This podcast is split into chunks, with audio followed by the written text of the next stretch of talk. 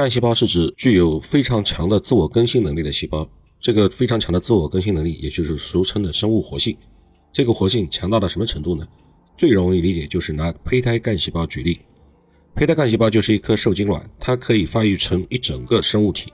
任何皮肤、骨骼、神经细胞都是由胚胎干细胞分裂而成的。这是对干细胞生物活性最容易的理解。但是其实干细胞还有其他的分类。老曹喜欢选择按照它的分化潜能进行分类，因为这是最符合非医学专业人士的理解的一种分类。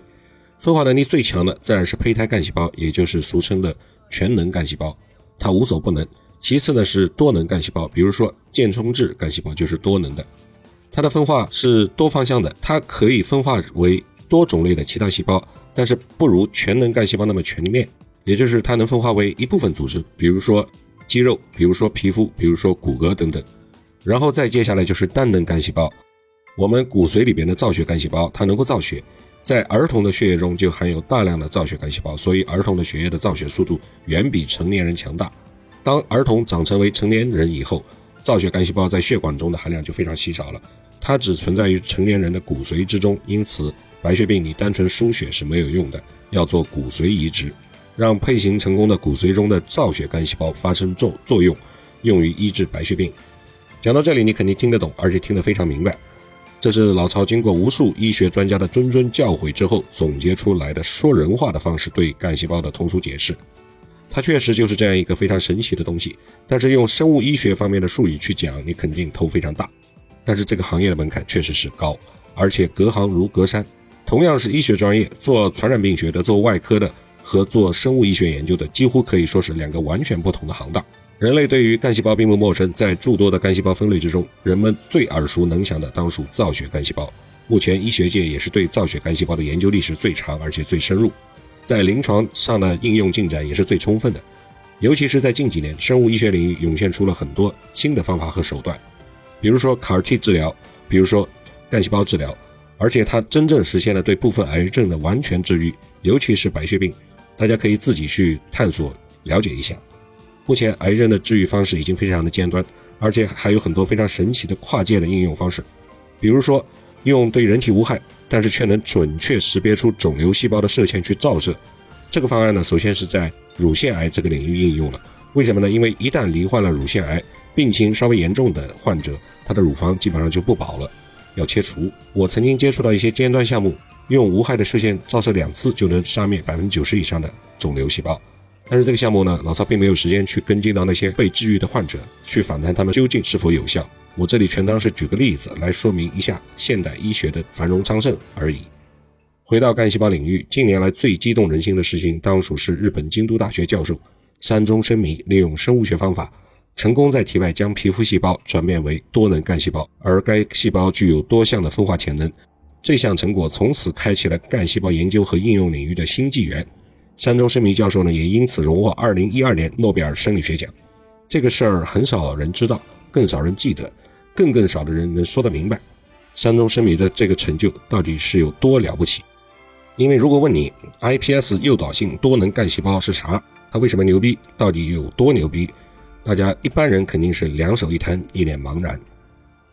干细胞研究除了研究本身的难度之外，它还有一个非常大的障碍，那就是医学伦理的障碍。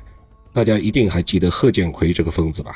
他没有经过允许，擅自用艾滋病病毒携带者的受精卵作为试验对象，并且将其孕育的试管婴儿进行了基因敲除，去除了一段所谓的让人类患上艾滋病的基因。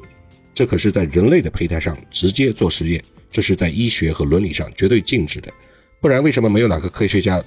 胆敢去尝试做克隆人呢？其实这个技术我们很早就掌握了，但是绝对禁止应用，因为人类现在乃至今后很长的一段时间还是没有做好心理的、科学的和社会的准备去涉足这个领域。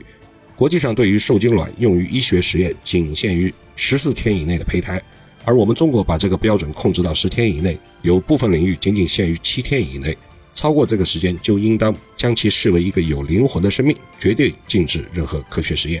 所以在这里我不想多展开，大家可以自行思考一下。山中生米教授在技术上绝对是类似于发明区块链网络的中本聪一样牛逼的人。日本人在这方面确实是值得我们学习，踏踏实实的搞科研。当然，我们中国人也丝毫不缺踏实的科学家。当年克隆多利昂的原理也是将体细胞变成胚胎干细胞，从而发育成和原来的供体相同的个体。它是先将含有遗传物质的供体的体细胞，把细胞核移植到一个去除了细胞核的卵细胞之中，然后利用微电流刺激，使这个两个组织融为一体，然后再促使这个新的细胞分裂繁殖，发育成胚胎。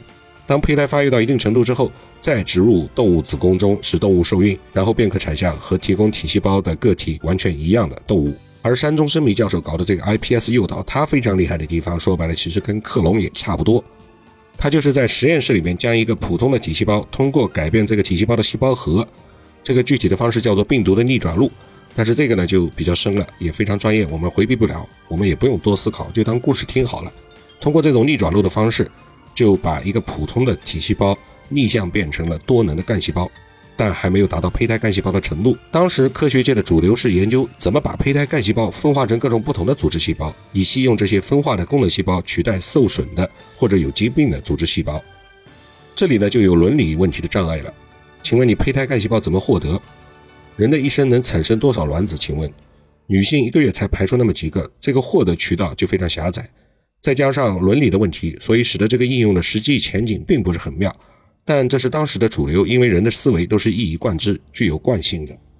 而山中生弥团队认为自己的实验室没有太多的实力跟这些大牛竞争，那倒不如反其道而行之，研究如何从分化的细胞逆向转变为多能的干细胞。